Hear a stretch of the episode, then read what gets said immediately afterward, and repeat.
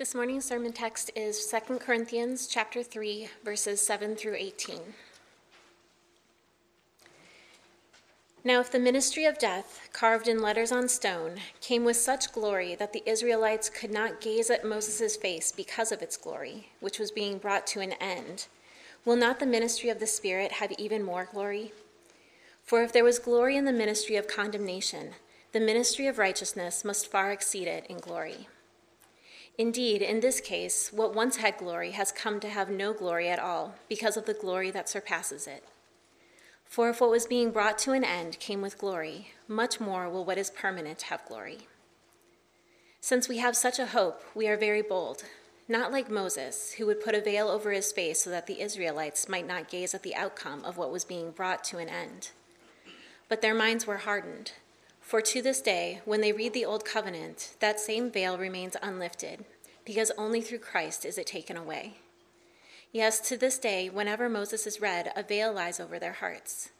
But when one turns to the Lord, the veil is removed. Now the Lord is the Spirit, and where the Spirit of the Lord is, there is freedom. And we all, with unveiled face, beholding the glory of the Lord, are being transformed into the same image from one degree of glory to another for this comes from the Lord, who is the Spirit. Well, Tom gave us an introduction to the book of Judges last week. Um, he is, uh, he's actually away at uh, a funeral, a family funeral in Maryland. He conducted the funeral yesterday, so he's spending some time with family. Uh, Blair and I are doing a short, uh, two, uh, short sermon series, two part, from the book of Second Corinthians. I'll be in chapter 3 today. Blair will be in chapter 5 next week. And this is really a deeper look at the mission statement of our church. Christ Covenant Church exists to love God's glory so that we can love God's people and go out in love and serve God's world. So this morning we are looking at the first part of our mission statement to love God's glory. Many of you know that Danielle and I served in Croatia for several years with Campus Crusade for Christ. It was a very challenging ministry, but we have a lot of wonderful memories as well one of those for me was taking a trip with some Croatian friends into the mountains to explore an abandoned nuclear bunker built during the Yugoslavian years in the Cold War. Uh, deep in the mountains, underground, you know, there we are, we're with our, our flashlights exploring a vast communist era military compound. Best men's retreat of my life. It was incredible. Nobody was there, not a soul for miles, just us. And you know what? That has nothing to do with what I want to talk about this morning, other than the journey to get there. Several hours hiking in the mountains to get to this place. There was this incredible windstorm that day. We're on the face of the mountain on this narrow trail. The wind is just coming down the mountainside. There is a, a sheer drop on my right side. You had to be really careful. Wind was so loud you could barely hear one another. My friend Hrvoje, he said, We must be careful to not die. so it was great. It's great. Dark clouds in the sky, snow beginning to fall, this wind and the mountains. And as I take in all that's surrounding me, I find I'm holding back tears which is awkward when you're hiking with a bunch of guys. I'm, I'm going to have a little cry here, guys. Uh, luckily, I was in the back of the line. There were tears of joy. I, I was beholding glory and beauty and grandeur and frightening majesty, and I was overwhelmed. I was so grateful to God because I was seeing something of Him in His creation. Now, it was not he himself that I was seeing. I was not worshiping the earth. We call that paganism. I was seeing something that Romans 1 talks about. For his invisible attributes, namely his eternal power and divine nature, have been clearly perceived ever since the creation of the world in the things that have been made. The heavens declare the glory of God. And to think windstorms and mountains are only things he's made, but they are not he himself. What would it look like? What would it be like to see God himself, even his face? Well, this is something we get to ponder here this morning in our passage. The word glory is there 12 times. Verse 18 is the concluding summary statement of the passage. Paul wants the Corinthians to behold the superior glory of Jesus Christ and so be transformed. So he has them stare at the gospel that he preaches, contrasting the old covenant with the new through the lens of one of the stories from the Old Testament. And he's also defending his ministry from slander. Uh, there was still a bit of conflict there in the Corinthian church as to whether Paul could be trusted. Is he truly a, an apostle of Jesus Christ? He, he speaks too plainly and he's not very impressive to look at. Uh, plus, he suffers too much to be a real apostle. That was their thinking. And why is he really collecting money for the church in Judea? Well, Paul will reply in chapter 2, verse 17 We are not like so many peddlers of God's word, but as men of sincerity, as commissioned by God. In the sight of God, we speak in Christ. At the other end of the passage, chapter 4, verse 1, he says, We have this ministry by the mercy of God.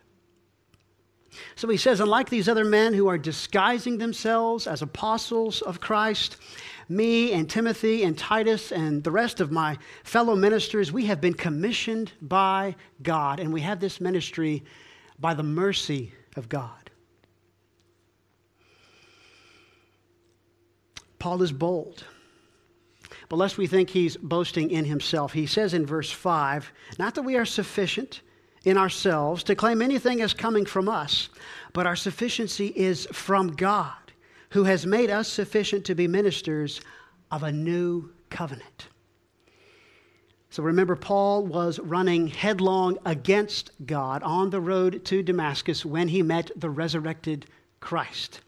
God made him sufficient as a minister of the new covenant, just like God made Moses a minister of the old covenant when God met him at the burning bush.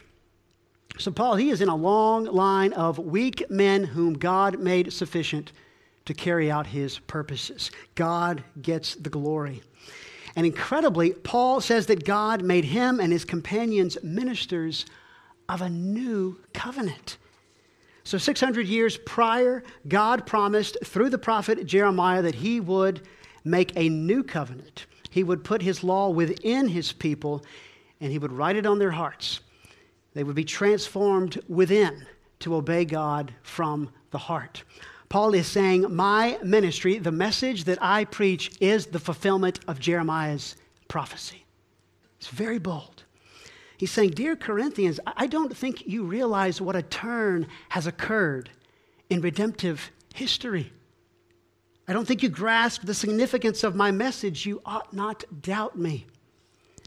And so he holds up a contrast between the old covenant and the new, between the ministry of death and condemnation and the ministry of life and righteousness. Both came with glory, but the new outstripped the old to the glory of Jesus Christ. So, two part sermon. Uh, first, let's look at the Old Covenant. We see it was marked by four things. Number one, a veiled, fading glory. Secondly, spiritual blindness. Third, condemnation. And lastly, death. And then we'll look at the new covenant, which was marked by life and transformation, righteousness and freedom, spiritual sight, and finally, a glory to behold. So, first, the veiled, fading glory of the Old Covenant. So, the Old Testament backdrop for this passage is Exodus 34, where Moses meets with God on Mount Sinai and receives for the second time the Ten Commandments written by the finger of God on tablets of stone. When he comes down from the mountain, the text says the skin of his face shone because he had been talking with God. Moses doesn't realize it. Aaron and the people, they are, they are afraid to come near him. Paul picks this up in verse 7, saying that the law, carved in letters on stone, came with such glory that the Israelites could not gaze at Moses' face because of its glory. So, what, what is this glory? It's an incredibly rich uh, biblical word, but here the glory is this radiating light that comes from the presence of God. Paul says the giving of the law came with this glory, so much so that the people couldn't look at Moses' face. At least not at that initial moment of fear. Because if you read the story in Exodus 34 carefully, Moses actually beckons the people to him. And he tells them all that God said, all his commandments. His face is shining, and they're right there, they're listening. It's only after giving the law that he puts a veil over his face. Now, what would that signify? Paul interprets this in verse 13. He says, Moses put a veil over his face so that the Israelites might not gaze at the outcome of what was being brought to an end. It's a very challenging verse to interpret. Something is being brought to an end, something is, is fading away. In verse 7, it's the glory of Moses' face that is being brought to an end. Uh, in verse 11, it's the old covenant that is being brought to an end. So the two are clearly linked. Uh, so we can say in verse 13, it's, it's the old covenant and its glory that's fading away. But there's an outcome or a goal of this passing glory. So, so the fading glory holds promise of a greater glory. This Moses conceals. In verse 7, Israel was not able to gaze at the glory. But in verse 14, Moses prevents them from seeing it. It seems that the veil is actually an act of judgment. How is that? Well, if you look at verse 14, their minds were hardened, it says. So remember in, in Exodus 34, most, Moses first gives the law, then he veils the glory on his face. So, like many other Old Testament prophets, Moses is, is visually demonstrating something. It's like a visual aid if you want to, to teach something. Yeah, theologians, they, they call this a sign act. It's, um, so uh, Ezekiel, Ezekiel, for, for, example, he does this a lot. He does a lot of crazy things. I'll just mention two of the more neutral things that he does. Uh, one time he lays on the ground bound with rope. Or one time God tells him to shave his head and his beard and to scatter the hair around the city and to burn some of it and to tuck a little bit of it in, your, in his belt. The idea is what happens to the prophet is a picture of what's going to happen to the people. So, what is Moses communicating? By wearing a veil, he's painting a picture of Israel's story as it unfolds a story of unbelief and rebellion against God. They will be condemned by the law, and they will be blind to glory. Did you notice in verse 13 that Moses is wearing the veil? But in verse 15, it's the people of Israel who have the veil lying over their hearts. So the prophet is enacting what will happen to the people. They are spiritually blind. And we dare not think that this is some strange reaction of the Jewish people alone. The Bible says that all have sinned and fall short of the glory of God, even the very religious. In our sin, our hearts are veiled to the glory of Christ. We are bent inward on ourselves, consumed with self worship and our own glory and our, and our own self righteousness. So you can be very religious, a dutiful churchgoer with a squeaky clean life, seemingly pursuing all the right things, and yet be spiritually blind. Paul writes in verse 14 For to this day, when they read the Old Covenant, that same veil remains unlifted. He says it again in verse 15 Yes, to this day, whenever Moses is read, a veil lies over their hearts. So, devout religious exercises do not grant spiritual sight. So, friends, apart from the grace of God, we are locked away in darkness. Each of us has rebelled against God. Our minds are hardened against Him, and we are blinded by the devil. The very next paragraph, after our passage, Paul writes, And even if our gospel is veiled, it is veiled to those who are perishing. In their case, the God of this world has blinded the minds of the unbelievers to keep them from seeing the light of the gospel of the glory of Christ, who is the image of God. Unbelievers oppose the glory of Christ. I was reading an article by a pastor named Erik Raymond who has studied the lives of those who have walked away from the faith. And he says, after doing numerous spiritual autopsies following defection, I've observed a common thread. The road to apostasy is paved with indifference to the glory of Christ. We, we have to monitor our affections for Christ to keep them warm. Don't let them grow cold. And we'll need each other in this. So unbelievers, they can't see him. They don't love him. They can't, they don't see him as beautiful. I remember trying my very best to explain the gospel to a friend in college, and he said, That doesn't bring a tear to my eye. Not having it. Just get away from me. Or maybe you have a family member where you've, you've never quite been sure where they are spiritually, and so you ask them, if, if you're so bold, Do you know that you're right with God? Do, do you have that assurance? What does Jesus mean to you? And they say something like, Look, I, grew up in church. I, I, I know the Ten Commandments. I, I, I know I'm not perfect, but I think I've done pretty good in life. They say something like that. And they're angry that you've even brought it up. Well, that kind of thinking, it's intuitive to us, isn't it? We can understand it. It's the basis of all man made religion, where you present your righteousness to God in hopes that somehow it's going to work out. You quiet your conscience. But that's, that will either lead you to abject despair or to foolish pride. If you think you have a good standing with God because of what you've done, you don't rightly understand the law. You're dealing in an old, veiled glory that's fading away. Proverbs 14 12 says, There is a way that seems right to a man, but in the end, it leads to death. Indeed, uh, Paul calls it the ministry of condemnation and the ministry of death. In fact, in verse 6, he says the letter kills. So, how could he refer to God's good law in this way? Well, the law itself deals out death to those who can't keep it. Uh, Deuteronomy 27 Cursed be anyone who does not confirm the words of this law by doing them.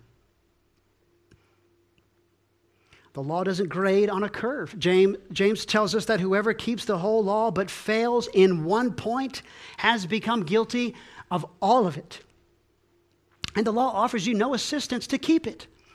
It only serves to bring out in sharp clarity the fact that you are a sinner deserving death. Paul writes in Romans 3 Now we know that whatever the law says, it speaks to those who are under the law, so that every mouth may be stopped and the whole world may be held accountable to God. So the law declares the holiness of God, the one who dwells in unapproachable light. Clearly, the old covenant came with glory. Such glory that the Israelites could not look at Moses' face. If that's the case for something that brings condemnation and death, how much more glory will be the covenant that brings righteousness and life? Well, it will be a far surpassing glory. Uh, he says in verse 10 Indeed, in this case, what once had glory has come to have no glory at all because of the glory that surpasses it. It's like keeping a lamp on in your bedroom at night, it, it, it, serves its purpose, it has its glory. But when the full light of morning comes pouring through the window, you can't even tell that the lamp's on. The glory of the new covenant has eclipsed the glory of the old. How is that? Well, first, in the new covenant, we're actually granted life and progressive transformation. Under the weight of the law, we were spiritually dead, like unchanging, immovable stones. Once we had minds hardened against God, but, but now they're soft and they're pliable, they're capable of change. And God, gets pro- uh, God he gives promise of this through the pro- prophet Ezekiel. He says, And I will give you a new heart, and a new spirit I will put within you, and I will remove the heart of stone from your flesh and give you a heart of flesh. And I will put my spirit within you and cause you to walk in my statutes and be careful to obey my rules. So, this is not just behavioral modification, this is true heart change by the power of the Holy Spirit.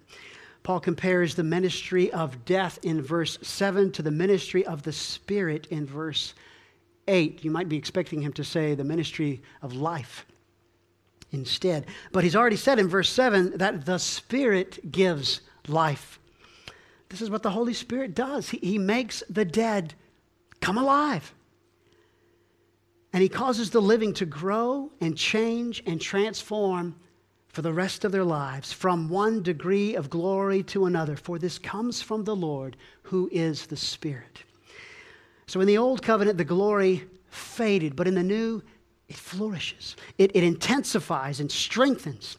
So, this kind of indwelling work of the Spirit leading to spiritual life and inner transformation was not present under the old covenant.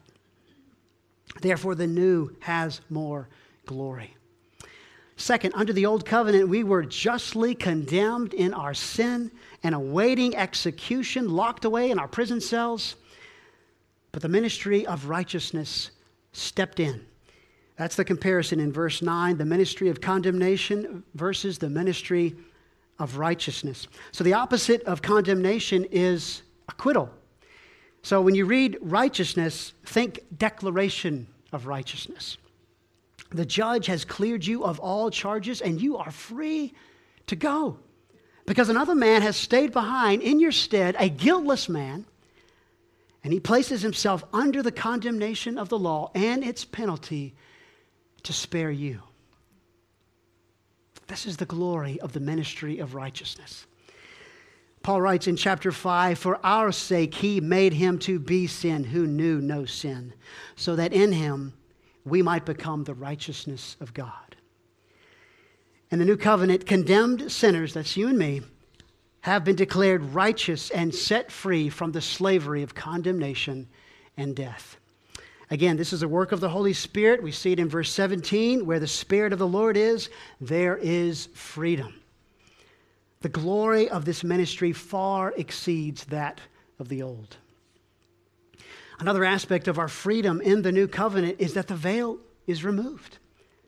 Verse 18, through Christ, it is taken away. He frees us from our spiritual blindness. Now we can see. Now we can see the despicable nature of sin and the deceit of the devil and the folly of trying to establish our own righteousness before God. And now, now we can see Christ Himself. If you go back to Exodus 34, you see that Moses, he only removes the veil when he goes into the tabernacle to meet with God. So, as Paul interprets it, Moses is performing a sign act for believers. Verse 16, but when one turns to the Lord, the veil is removed. That's exactly what Moses is doing. So, this is really a picture of conversion. Turning to the Lord is another way of saying repentance and, and faith. Repent and believe. When you turn to the Lord, you, you turn from yourself and your boasting and your pride. You turn away from your sin. And what a relief to finally let it go and to turn and to lay hold of Christ and behold Him. That's what, it, that's what it means to become a Christian. The blinders are finally off, and now you can behold something far more desirable the glory of Christ Himself. Isaiah 45, 22, God says, Turn to me and be saved, all the ends of the earth. In the King James, it says, Look unto me and be ye saved. Well, as I said, our, our ministry in Croatia was a very challenging work, very rocky soil, spiritually speaking. In eight years of actively sharing the gospel among university students, I saw two young men come to faith in Christ. One was named Davor Duginic. Davor Duginic. I'd spent a lot of time with Davor, many conversations. Uh, he would attend our meetings, but the gospel message just seemed to bounce off him. It just couldn't get traction. And so there I was, yet again, sitting with Davor in a smoky cafe, looking over the Adriatic Sea, trying to help him understand this glorious news of Jesus Christ and I had given him everything I had. I was spent, and truth be told, I was discouraged. I sat there with my head hanging. I was, I was speechless. And I'm telling you, it was almost like a two by four hit him on the side of the head because suddenly he said, All I have to do is trust in Jesus. And then he said, I have friends that must hear this. And he's off to the dorms. And they thought he was a crazy man, you know. You know, the, this, this happened when the missionary across the table had nothing left to say. All his arguments had been spent. He's over there kind of moping. That's when God gave Davor spiritual sight. All of us with unveiled face need to behold the glory of Christ afresh, even this morning. Maybe for the first time. But we never stop turning to the Lord. As we behold him in his glory, we're progressively transformed into his image. We become what we behold, we become what we worship. So, just like Moses' face shone after meeting with God, we are transformed in increasing degrees of glory as we behold him. Well, how do we do this? How do we behold the glory of the Lord and so be transformed? Well, first, we should ponder the gospel of the Lord. We should take our cues from this text. So, you should turn the new covenant around in your mind like holding a diamond in your hand and you're just looking at all every brilliant angle as you turn it. So when your boss gives you a scathing annual review, though you've worked hard, and whether it's a fair assessment or not, you can say in your heart, Jesus Christ is my righteousness. I have been made right with God, and I'm going to be okay. I can weather this storm. So you let the comfort of that fill up your heart and put steel in your spine so, recalling and pondering what Christ has secured for you in the gospel is a wonderful antidote to the fear of man, and it is a balm for any anxiety. Second, so how do we behold the glory of the Lord? This is really profound. You're going to want to write it down. Read the Bible, okay? Regularly. Come to it as food, feed on it, meditate on it swim in the Bible. How do you get to know someone well? Well, you spend time with them. If we want to know God, we've got to spend time in His Word. Someone said, Once we have spent time in the presence of the King, we will gradually become more like Him. This is how it works. This is how we are transformed. If you need help getting started with this, grab a friend and say, Hey, why don't we get together once a week, read a passage of Scripture together, and talk about it. It's not rocket science, but this is how we behold the glory of God, and we need one another's help in this. So, this flows right into our thought life and prayer. So, thirdly, think on glory and talk to the God of glory. So, you would never spend an afternoon sitting at the bottom of your septic tank. Now, who would do that? Yet we allow our minds to sit in squalor and vanity and coveting and envy for long, lingering minutes, sometimes hours, even though in the end it leaves us empty and miserable. So, Tom asked us on Easter Sunday, Aren't you tired of thinking about yourself? That struck a chord with me. Imagine the relief to, to finally have something more than myself to dwell on, something outside of me, not dependent on me, not centered on me, bigger than me. It would feel like clean mountain air after you've been breathing the smog of the city. You've probably heard that insightful line from C.S. Lewis. He says, We are half hearted creatures fooling about with drink and sex and ambition when infinite joy is offered us. Like an ignorant child who wants to go on making mud pies in a slum because he cannot imagine what is meant by the offer of a holiday at the sea. We are far too easily pleased. Yes, we are. But God, in His mercy, offers us Himself. Our lives and our thoughts can now be taken up with Him. So, what I'm talking about is a lifelong discipline, but it, it starts to pick up speed if you, if you give yourself to it. it. Takes a little bit of work. So, let me give you an example. Uh, you're driving, and you decide that day to turn the radio off. Nothing wrong with listening to the radio, but that day you decide turn it off. You're at a red light, and you look to your right, and there is a towering oak tree. And it is it's soaring into the sky it, it, its branches are wide, its girth, it's, it's just a massive oak tree. Maybe you catch a bird or a squirrel up there and you think, Lord, you are like that tree. You are strong and undaunted by storms. You are a shelter for the weak. You are a provider and a protector. Would you make me like that? So you're just using your, your sanctified imagination that God has given you to think on glory, and you're talking to God about it. Whatever is true, whatever is honorable, whatever is just, whatever is pure, whatever is lovely, whatever is commendable, if there is any excellence, if there is anything worthy of praise, think about these things. So, what you're doing is you're stirring up your taste buds for God's glory. Well, you might say, well, first of all, Daniel, you sound like a strange nature mystic. Okay, you're kind of weirding me out with all these examples. Uh, that's okay. Just go home and read Psalm 29, okay, and then we can talk. Second, you might say, Look, I am just not the contemplative type. I, am I'm too easily distracted. I'm not a morning person. I'm not bookish. I've always struggled with these spiritual disciplines you're talking about. What hope is there for me? Well, praise God for our varying personalities.